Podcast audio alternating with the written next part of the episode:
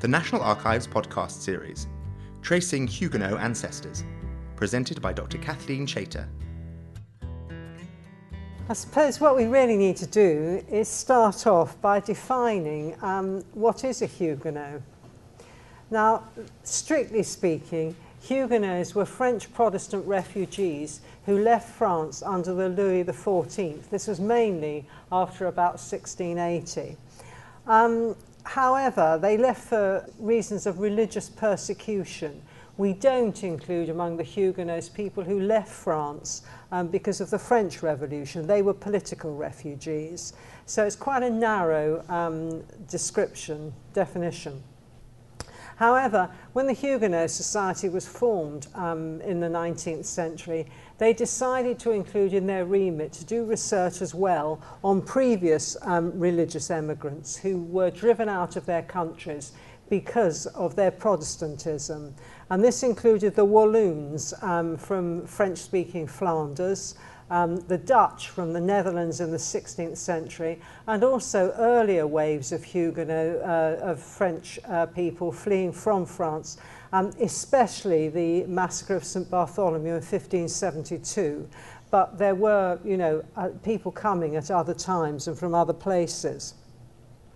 So we could start by having a look at Protestantism, the reason for all this. And the two main players, if you like, especially in terms of Huguenots, were um, Martin Luther, who kicked off the whole thing. He was a Roman Catholic monk who, in 1517, nailed his 95 theses to reform the Roman Catholic Church onto the church door at Wittenberg, Wittenberg actually. Um, now, he wasn't the only person, if you like. There had been a long, long period of people being unhappy about the way the Roman Catholic Church was being run, about the corruption that had kept into it, and also because there was a fair element of political protest in this, the way that the rulers of various countries used religion in order to um, sort of shore up their, their position and, and, and the abuses that they were committing politically. Um, for us, looking at the Huguenots, the French Huguenots, Jean Calvin is the other um, major player. He was a French theologian and he advocated a much more extreme, radical form of Protestantism than Martin Luther. Martin Luther kept um, sort of the bishops, the archbishops, the hierarchy of the church. Calvin and his various sort of associates and followers had a much more, what we would call fundamentalist approach. They um, said that the churches should be run only by an elected body. Uh, each church should have its own sort of elected body, the elders. So they didn't have bishops, they didn't have a hierarchy. Um, as I say, he's particularly important, but there were all sorts of other um, theologians in Protestantism all over Europe So um, if we look at Protestantism in England, it started in 1534 with Henry VIII's Act of Supremacy, where he declared himself um, head of the church in England. He didn't actually um, really necessarily want Protestantism, and certainly not the extreme form of it. Um, what he wanted to do was marry Anne Boleyn. He wanted to get rid of Catherine of Aragon, who, who has, could have no more children after her daughter, Princess Mary, um, and, and the sort of various other children died. So in many ways, it was, declaring himself um, head of the Church of England, was um, a political move. However, there were people who genuinely wanted religious reform in England. Um, in 1547, uh, Henry's son, Edward VI, came to the throne. He had been brought up by more extreme Protestants and was very, very keen on the more radical forms. And in 1550, um, because there were already refugees coming in from parts of Europe, because England was a Protestant country, and in 1550, Edward VI gave a charter to these various um, French and Dutch communities, and he established churches in London, Canterbury, Norwich, and Southampton. They were the first ones. In 1553, however, Mary I, his elder sister, came to the throne. She was a very, very strong Catholic, and she married Philip II of Spain. So um, they try to restore Catholicism here. Those of you who've read Foxe's Book of Martyrs will know the effects and things like that. And it was only, and so at this point, a lot of people went back to where they'd come from. It might be pretty bad there, but it was, you know, it was bad in England as well, and at least they spoke the language when they went home. So people were going backwards and forwards. And then again, in 1558, Elizabeth I came to the throne, and she restored Protestantism. And since then, um, England uh, has been a, a Church of England, an Anglican um, country. It's the established church, so it is part of the, um, you know, the government. It didn't look like it at the time, of course, but from 1558 onwards, England has been, broadly speaking, um, an Anglican, a Protestant country. So various people have come here over the years. Um, the first immigrants, though, as I say, the first wave of um, religious uh, asylum seekers uh, came from the Netherlands, the Low Countries, I suppose I should say more precisely, because it's not um, today's sort of uh, Netherlands. It's a different sort of area. They were literally speaking the Low Countries, and there were lots and lots of small um, states within there, you know, um, Luxembourg was part of it and things like that. Now, um, the Romans, the, the Netherlands were ruled by the Spanish Habsburgs, who were connected by marriage to the Habsburgs who ran the Holy Roman Empire. They were very, very strong Catholics. Um, and uh, Philip II, Mary I's um, husband, uh, put the Duke of Alva in charge of the Netherlands. And he really, really persecuted the Protestants. And he brought in the Inquisition, you know, the Spanish Inquisition, the sort of, you know, torturing people until they converted. And then, for the sake of their souls, usually burning them. Um, and then uh, the Netherlands rebelled against this. And finally, they um, established the United Provinces, effectively today's Netherlands, the sort of northern part of this. And although they were still ruled by the, um, the Habsburgs and the Holy Roman Empire until, um, you know, into the 18th or I think it was the early 19th century, they effectively had won the right to have their own religion, which was Protestantism. So that's the sort of the Netherlands. So the first um, group of, of immigrants, of asylum seekers, came in in the 16th century. And then by sort of 1606, 1609, when they effectively won their independence, that particular wave ceased. This is the, um, the church that they were, you know, their charter in the city of London. It's called the Dutch Church in Austin Friars. Um, it, this is a modern building. It was bombed during the Second World War and rebuilt but it is still a Dutch church. They use it for sort of visitors and, and things like that to be Dutch people working in London. They have the service there, and also the Huguenot Society often um, meets there and has conferences there. They've got very, very good facilities. Um, I mentioned the French a bit earlier. In 1535, an edict in France called for the extermination of Protestantism. And so they started to come over in sort of small waves. But it was the massacre of St. Bartholomew in 1572 that really kick-started quite a big wave of French um, immigrants. Um, the, it appears that the massacre itself was just originally, the aim was just to get rid of a few um, prominent and troublesome Protestants like um, Admiral Coligny.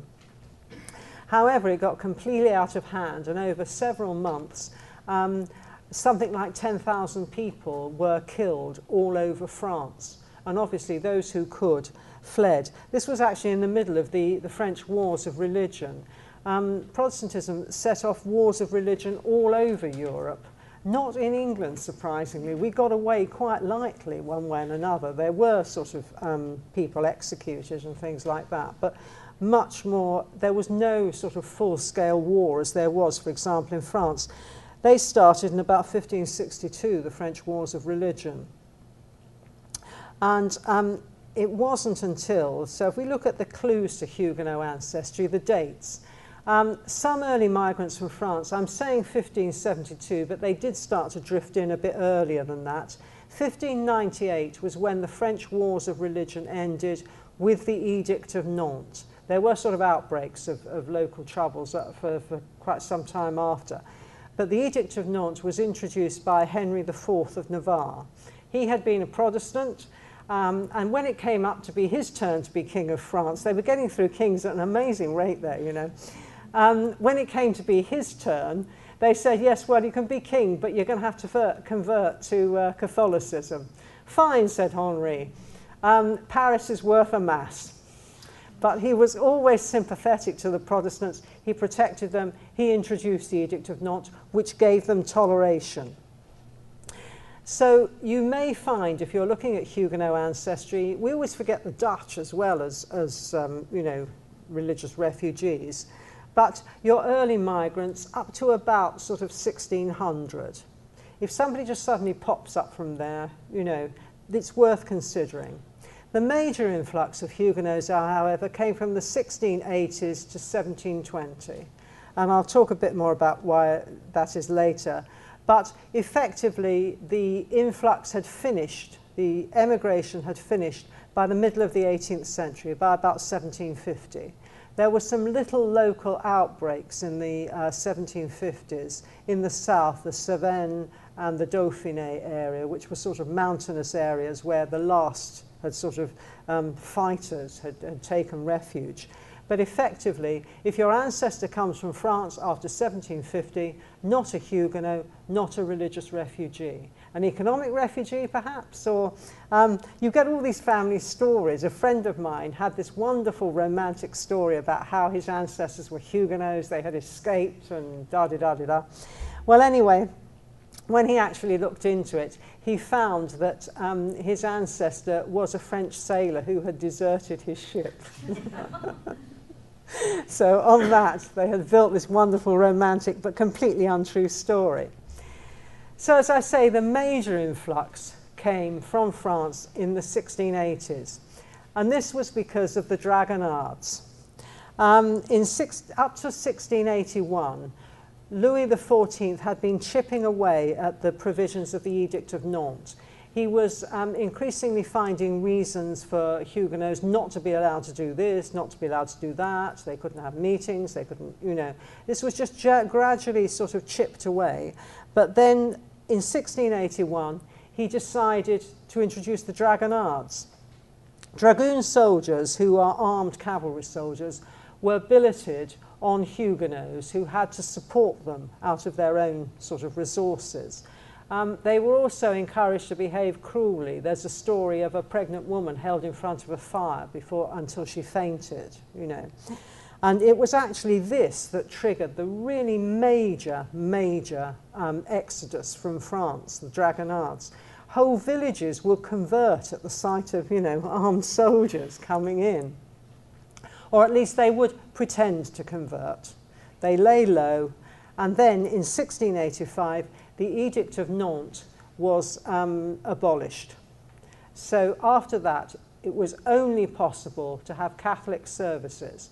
Lots of, of um, Protestant refugees were waiting to leave. They couldn't get away immediately, and so they pretended to conform. You can find them. I've looked for my own ancestors in the local church records, going to uh, Catholic churches, apparently conforming, um, but biding their time until they could escape.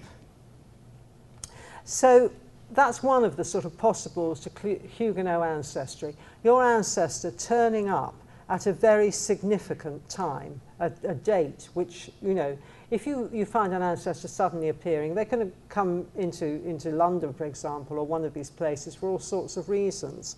Um, this is a good thing to think about, the date. When did this happen? The next thing to think about are the names. Now again, Dutch surnames are very, very similar. Dutch and English are similar languages. They come from the same family group. Veld means field. And Crockett is spelt like that by the Dutch. But of course, the English uh, clerk writing it down would write it C-R-O uh, C-K-E-T-T, and that would look perfectly English to anybody, you know, reading that.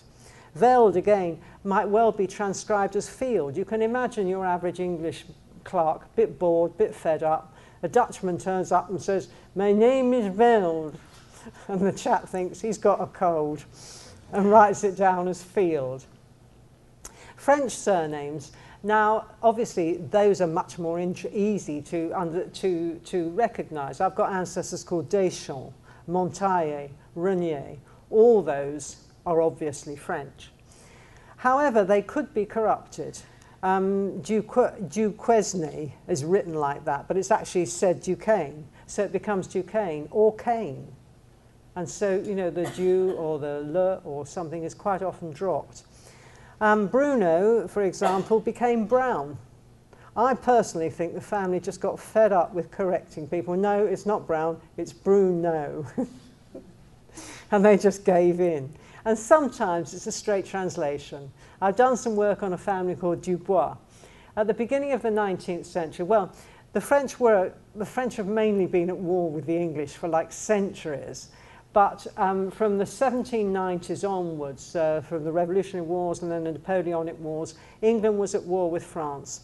The English were very um, suspicious of the French. They didn't like them. They attacked them in the street and they thought they might be spies. And at this point, a fair number of Huguenots changed their name to something that sounded English. Some of them are straight translations, like this family I was looking at who were called Dubois.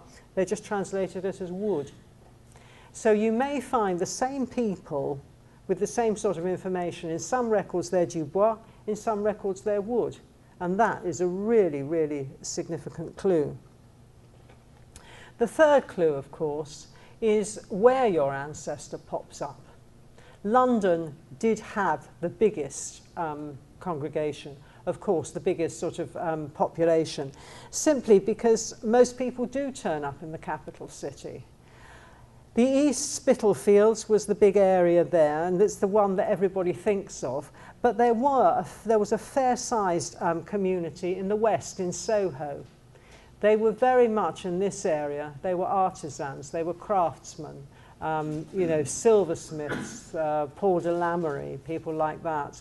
Um, there were um, wig makers, all the people, um, you know, dealing with the court at St James. In the city, again, another substantial um, community. These were merchants.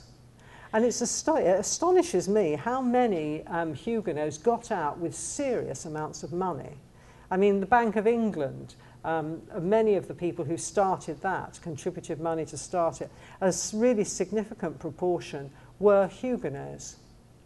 And they stayed in touch. They stayed dealing with France as well. Um, because let's not let war and religious things get in the way of making serious money. Um, there were other uh, communities, one at Greenwich. Luckily, the ones at Greenwich, although the records haven't survived, um, they did have pretty well all their services repeated in the Anglican parish church because that was therefore a legal record. You knew that um, they were uh, Anglican registers, because it was an established church, were accepted in courts of law. So this is actually quite true. A lot of the Huguenots, the Greenwich uh, community seemed to have been quite prosperous. So therefore, they wanted to ensure that there could be no problems. So they got all their, um, you know, ceremonies, pretty well all their ceremonies, repeated in the local parish church. Not sure what happened about Chelsea. There were two um, congregations in Chelsea. We only know that, I think, from maps and, and a couple of casual mentions. The records of the Chelsea communities haven't survived. But again, we hope that, that some of them, we know, use the local parish church. So places are a definite um, thing. This is um, the French church. It's the last um, surviving uh, Protestant, French Protestant church in London. It's in Soho Square. Um, this is the old Threadneedle Street church, which was the big church. It was the mother church. And although it was a nonconformist church, um, they didn't conform to the Church of England, they didn't have bishops, they had the fundamentalist nonconformist beliefs. Um, this uh, church kind of um, was the mother church of all the, the British churches. It was the one that everybody turned to for authority. Um, it was actually it was one of the first ones that was established. It was one of those established under Henry VI um, in 1550. They still have uh, services there. It's still a big thing for the uh, French community in London, and they've got a copy of Edward VI's Charter hanging there, so you can see it there. Um, other churches, church buildings remain. This one is the old Church of the Artillery, which was the big church in Spitalfields. It was called that because it was in, well, this is the building in Artillery Row. But as you see, it's been converted into offices. So just round the corner at the top of Brick Lane is uh, L'Église Neuve, which has had a really interesting career. It started out as a French Protestant church, a nonconformist one. All the Spitalfields um, churches were nonconformist. Um, it became a synagogue and it's now today a mosque. So it's had a checkered career. Um, the ones in uh, Soho, the, the west of London, um, were uh, some were nonconformist, some conformed to the Church of England. This is the last sort of gasp of the. This is the Leicester Fields Church. It was actually it's now a congregational chapel. It has been rebuilt and made slightly smaller. The French uh, congregation was larger, and so in fact it's it's slightly uh, smaller when it was rebuilt. Um, if you walk round Spitalfields and look at the houses, you can see the attics. They're a really, really notable feature of the, um, the weavers' houses in there. And they, were, they had these big windows in the attics high up so that they could work for longer hours. They would have the last of the light. They could go on weaving there. But as you see, I took this picture because I quite liked it. It became a paper bag uh, manufactory. It's been closed down now. It was empty when I took this photo. I suspect it may be one of those that will be bought up and restored because this is something that quite a lot of people are, are trying to do in the area, to restore the houses to, to how they were. Um, the next uh, area, outside London, There were various settlements in the West Country, quite a few, Bristol, Exeter, Barnstaple, Plymouth. Only um, Bristol and the Plymouth records uh, survive. We don't have any, there were a lot of other sort of smaller um, ones in, that, in Devon as well. Again, we don't have their records. We don't know what happened to the uh, congregations there. Um, Essex and East Anglia, Canvey Island, no um, records of that at all. Norwich, Ipswich, Colchester, Thorpe-le-Soken, Thorney. Now, Thorney, we know, was um, set up by uh, a Dutch chap who was draining the fens up there. Now, this again is the sort of the Dutch uh, link. I suspect that the ones on Canvey Island were doing that as well. We don't know exactly. That's just my um, supposition. But strictly speaking, those are economic migrants. They came here to work. They were recruited for a specific purpose because it was something that they had done in the Low Countries. Um, technically, they aren't Huguenots, but we kind of, we've welcomed them in into the Huguenot Society. We've got their registers, and they were, you know, they did conform to, they were non-conformists, they were Protestants. Um, in Kent, Canterbury was one of the very early um, churches. Dover, Maidstone, Rye, Sandwich. And the one in south, the south, Southampton, that was one of the original ones set up under the Henry VI by charter. Um, it later, I mean, that congregation almost disappeared, and the church was only kept going till the second wave of migrants um, by uh, sailors coming in from the Channel Islands. Now, the Channel Islands, there was a fair um, number of Huguenots who went there, but of course the Channel Islands already spoke French and were fairly um, sympathetic to nonconformity.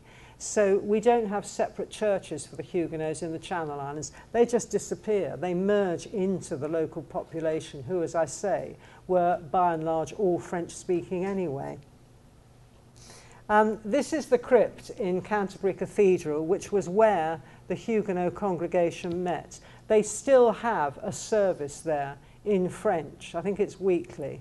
I don't know whether they've changed it to monthly, but I'm pretty certain it's weekly. They still have a service there, and it was in the crypt. And I've chosen this particular engraving of it because it was done by a chap called John Le Keux, who was the descendant of um, one of the very early families that settled there. They were weavers originally. They wove wool when they started out, because of course Canterbury, Kent, um, all the, you know, the sheep. It was a big wool town. And the weavers who came in there originally wove wool. Peter Le Keux um, was, uh, I think, John Le Keux's father, but anyway, Peter Le Keux um, moved up to London and became very important in the weavers' company in the city. But his son, as I say, became an engraver, and he's quite collectible now. So if you see these, they're, they're worth snapping up. But it's quite interesting to see how um, a lot of them remained within the sort of craftsman, artisan thing, doing things with their hands. Um, these are the weavers' houses in Canterbury. Not as high as the um, attic ones in London, of course, because the, it wasn't so built up, the town. But you can still see these very, very big windows. And they're on the River Stour. You need water to work in textiles and fabrics. But anyway, that's the uh, weavers' houses in Canterbury. Now, um, outside England, there were other communities, uh, at least one in Scotland. We've got very, very little information about there.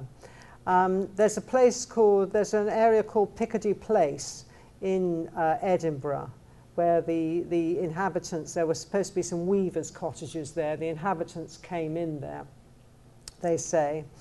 Um, and in Ireland, there were four Protestant churches in Dublin. Um, the earliest one there was uh, the, the refugees started to come in there from 1680. There wasn't an earlier sort of wave of migrants into Ireland. And then there was Portarlington.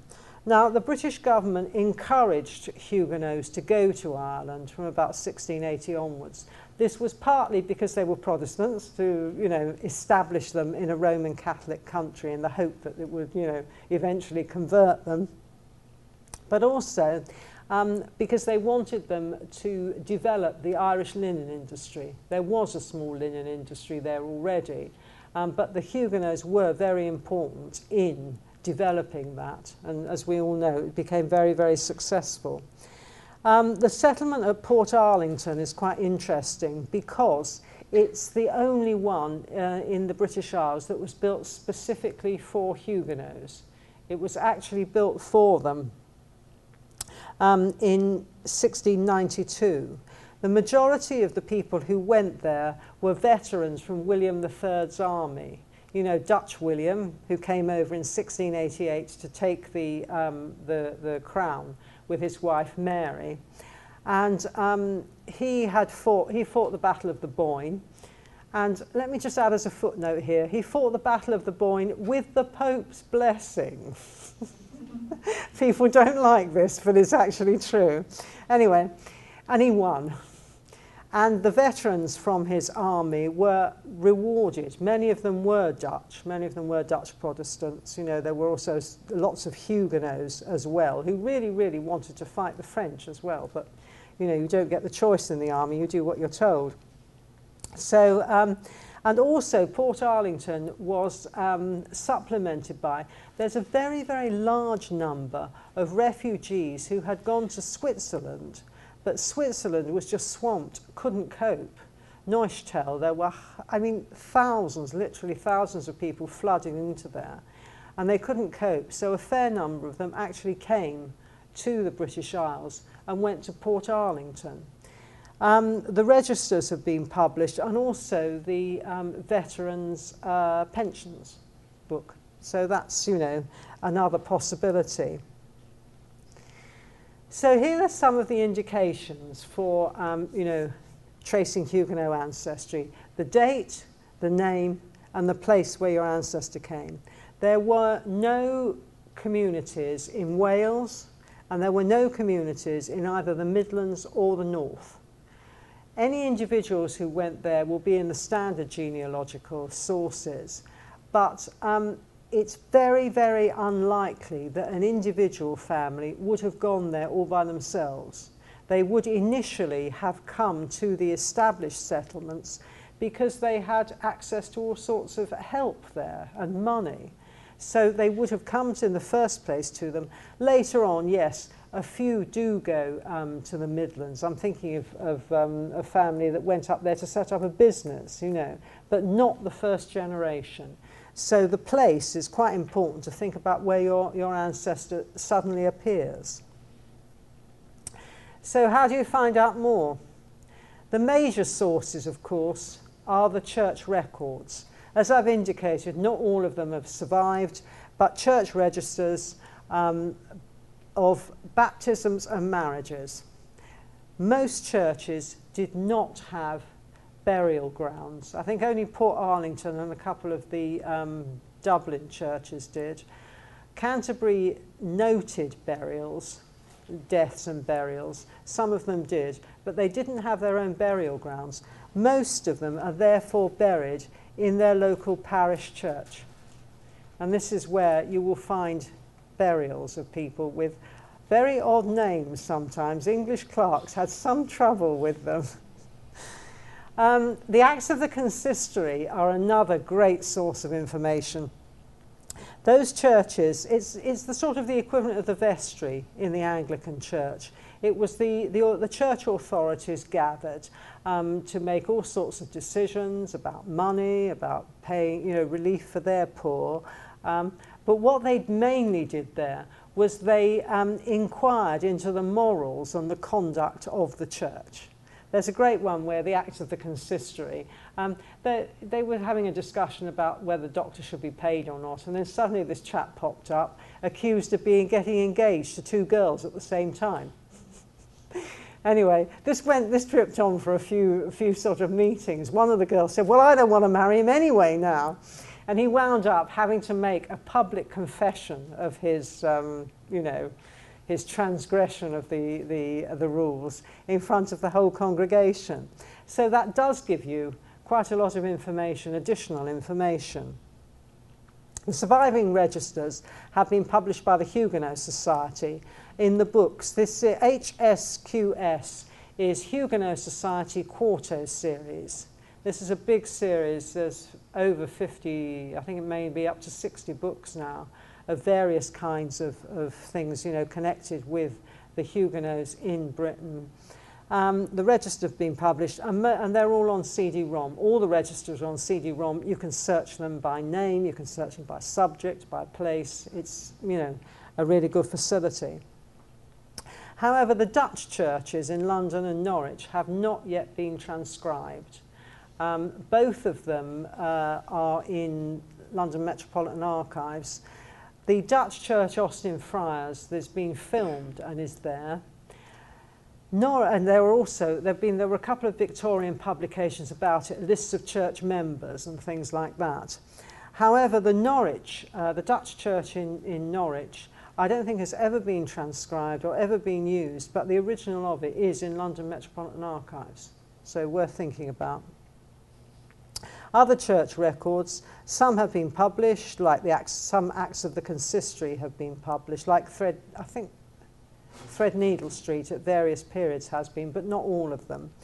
Um, others are still in the Huguenot Library, uh, which is here temporarily.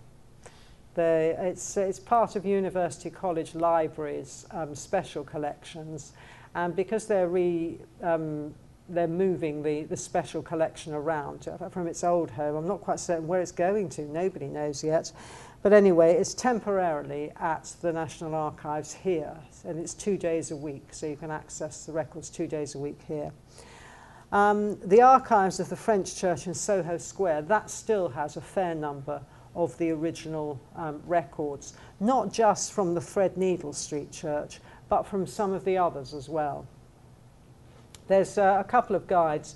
The Huguenot Society um, has published various sort of um, catalogues of uh, things and where they are. So the church records themselves, as I mentioned, the registers, the acts of the consistory, and there are also specific things to do with um, Protestantism itself. Témoignage is uh, witness, a witness statement.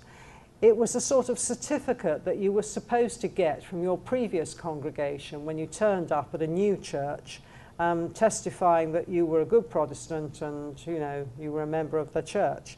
Now, obviously, um, in the circumstances in which many escaped, there was no way you could get your piece of paper, you know, and bring it with you. Although a surprising number did. Um, so what you then did was you got someone to vouch for you, either someone who knew you or the authorities would question you to make sure that your beliefs were suitably orthodox. Abjurations, um, as I mentioned before, people had to conform to Catholicism before they could escape. Many of them took a long time to get out. And so they would um, attend churches or they were services um, or they would pretend to be Catholics, and they then had to abjure this religion formally in front of the local congregations. So there are records of abjurations. There's a really um, great one of, um, this appears in the Acts of the Consistory. This chap turned up, and he had, um, was brought before the authorities because he had um, got a passport stating that he was a good Catholic so that he could go home to France for somebody's funeral. And when he was at the funeral, he had taken part in the service and had taken communion. And the authorities were absolutely appalled by this. They thought it was terrible.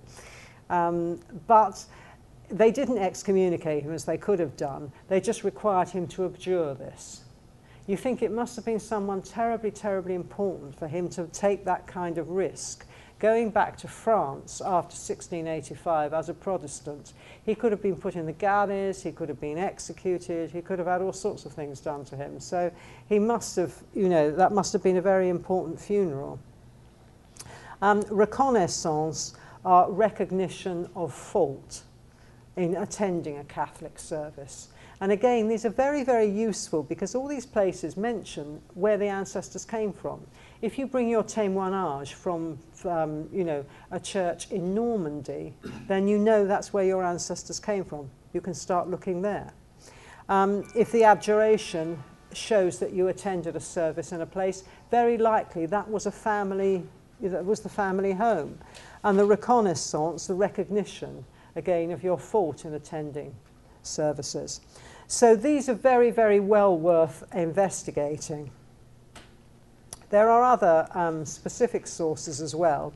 Charities. The Huguenots set up a huge number of charities. Well, a comparatively large number of charities.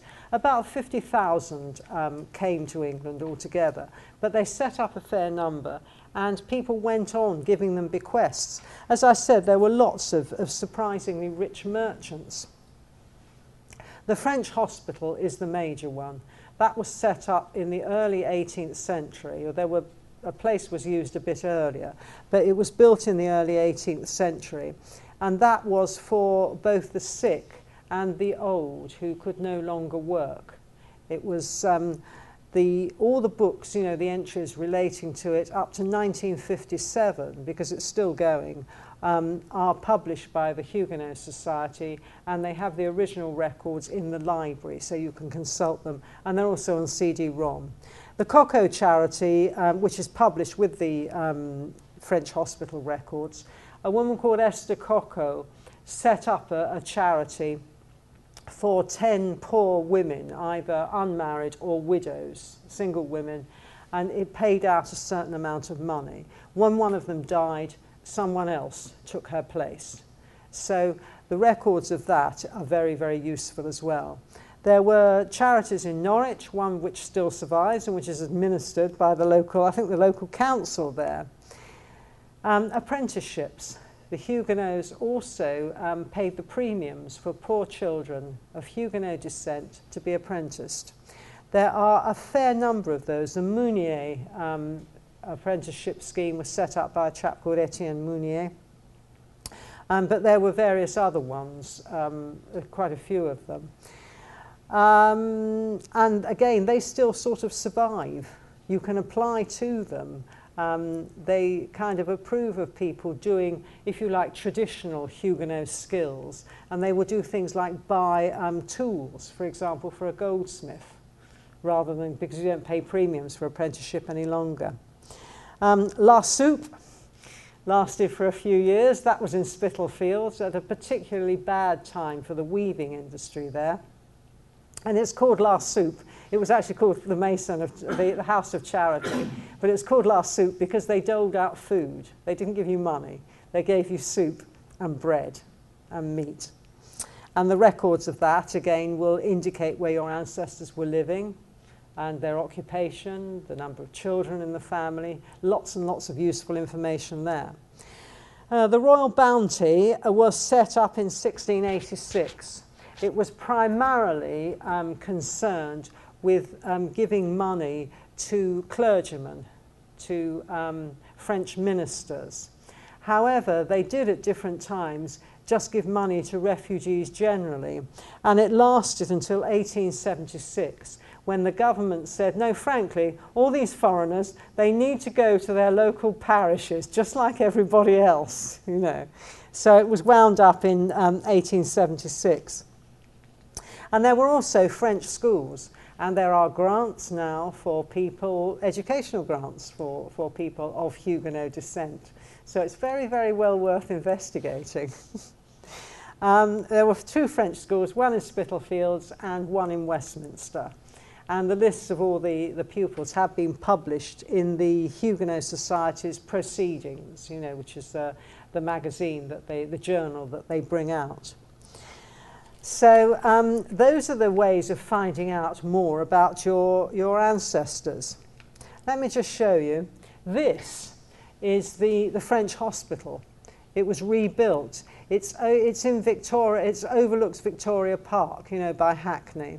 And you can see that as a really substantial building. That was built, you know, um, it, in, ironically, and you can't see it on the signboard there, but um, it became a Roman Catholic school. you know, they just sold it to them.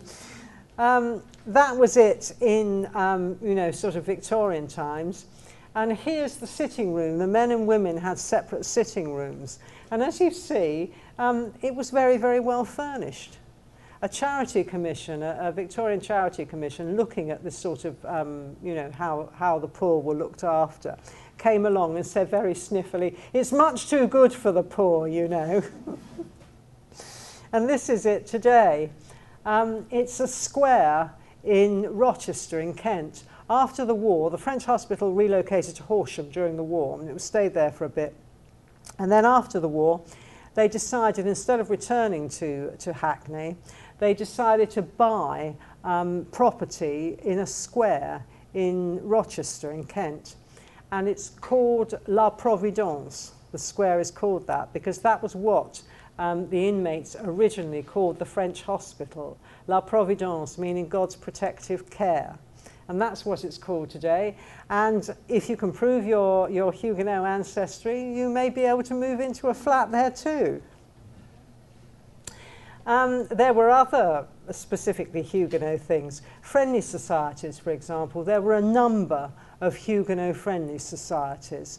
Most of them were regional. The Society of Lintot, which was uh, the Society of High and Low Normandy, the Society of Saintonge and Angoumois, um, the Parisiennes, the Méridionaux, all sorts of friendly societies. This chap, Vitu, he got the, the, the receipts are in the records of this, uh, the Society of Saintonge, and he got um, handouts from them for quite a long time, you know, so he must have been ill for a bit. I haven't actually, I really need to um, check whether he, um, he later went into the French hospital. But anyway, as you see, Chauvet's Fund, people left money to them for um, charitable purposes as well. Uh, here's the apprenticeship register. This is apprenticeships under the will of Stephen Mounier. And as you see, the apprentice, Clements, Griffiths, uh, what's that? Stringer, Hedger. By now, this is the, um, you know, the 19th century. Those are all English names. The families have integrated, they have intermarried, they have lost, if you like, the sort of Huguenot um, solidarity, but they've kept the memory of it and they know where to go if they need um, you know, help because of Huguenot ancestry. There's only, I think there's only a couple there. There's, uh, what is there? Uh, Varden, de Bourg, um, Planche are the only ones that appear to have retained, you know, the Huguenot names.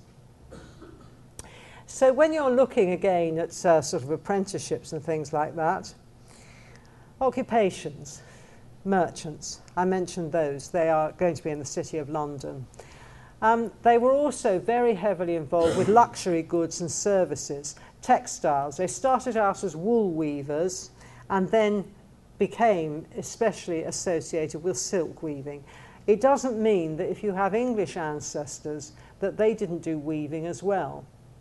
The, um, you know, the people assume because my ancestor lived in Spitalfields and he was a weaver, he must have been a Huguenot. This isn't true. A lot of people did, you know, weaving. It was a big, big um, British business. Craftsmen, goldsmiths, silversmiths, furniture makers, architecture, garden design, wig makers, clothing, shoes.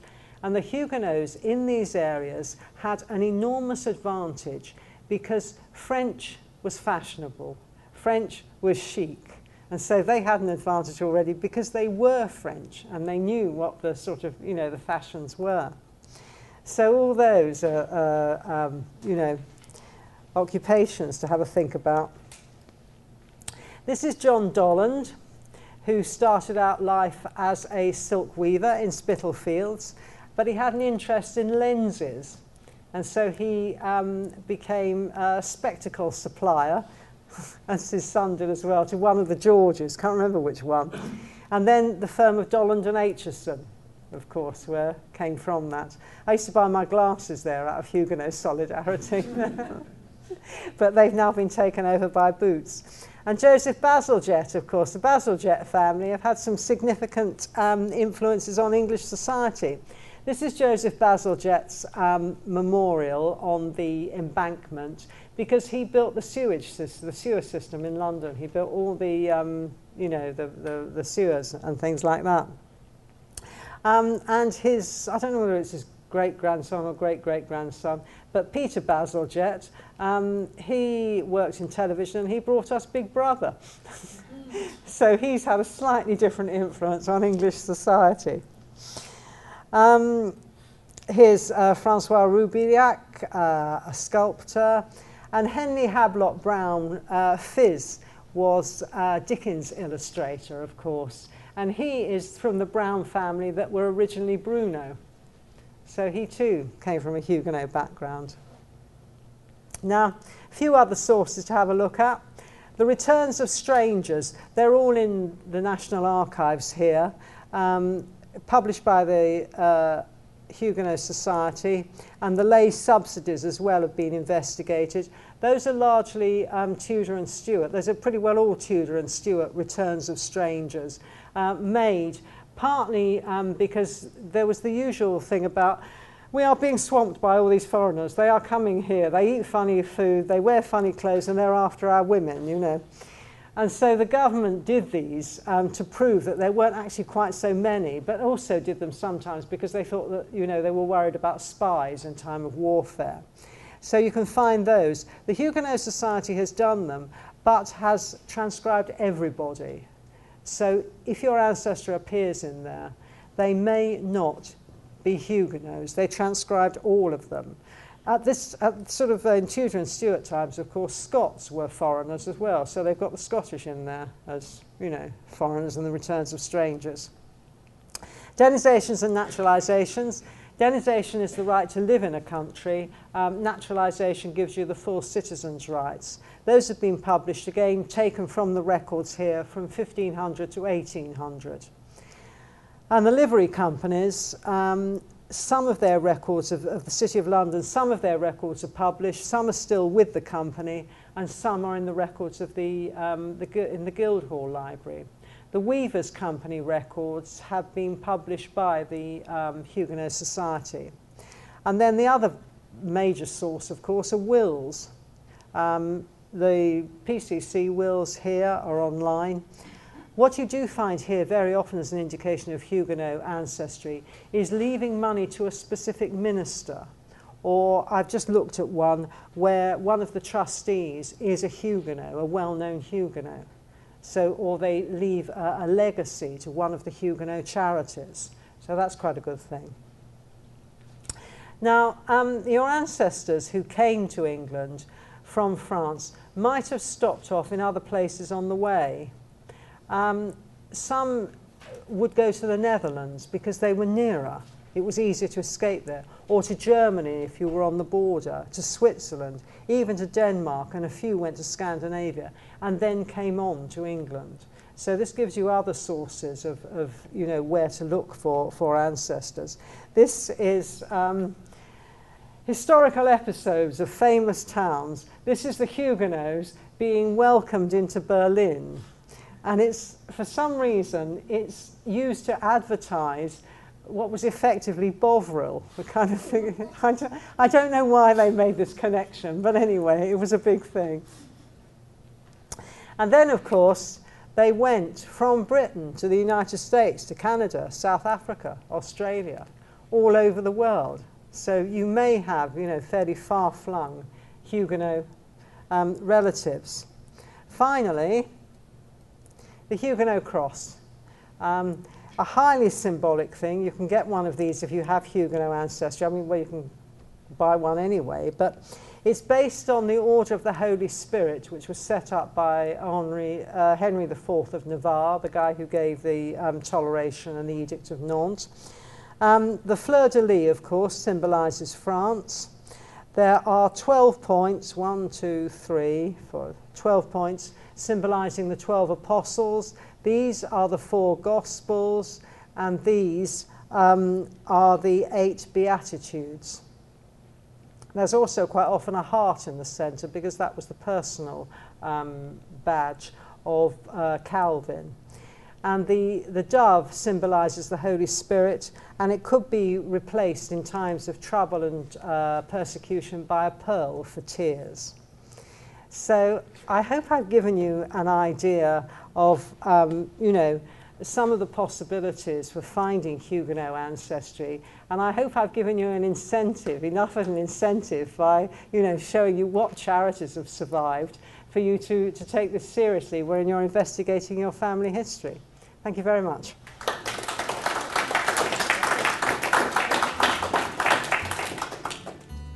This podcast was recorded on the 22nd of November 2012 at the National Archives, Kew. This talk was sponsored by the Friends of the National Archives. This podcast is copyright to the National Archives. All rights reserved.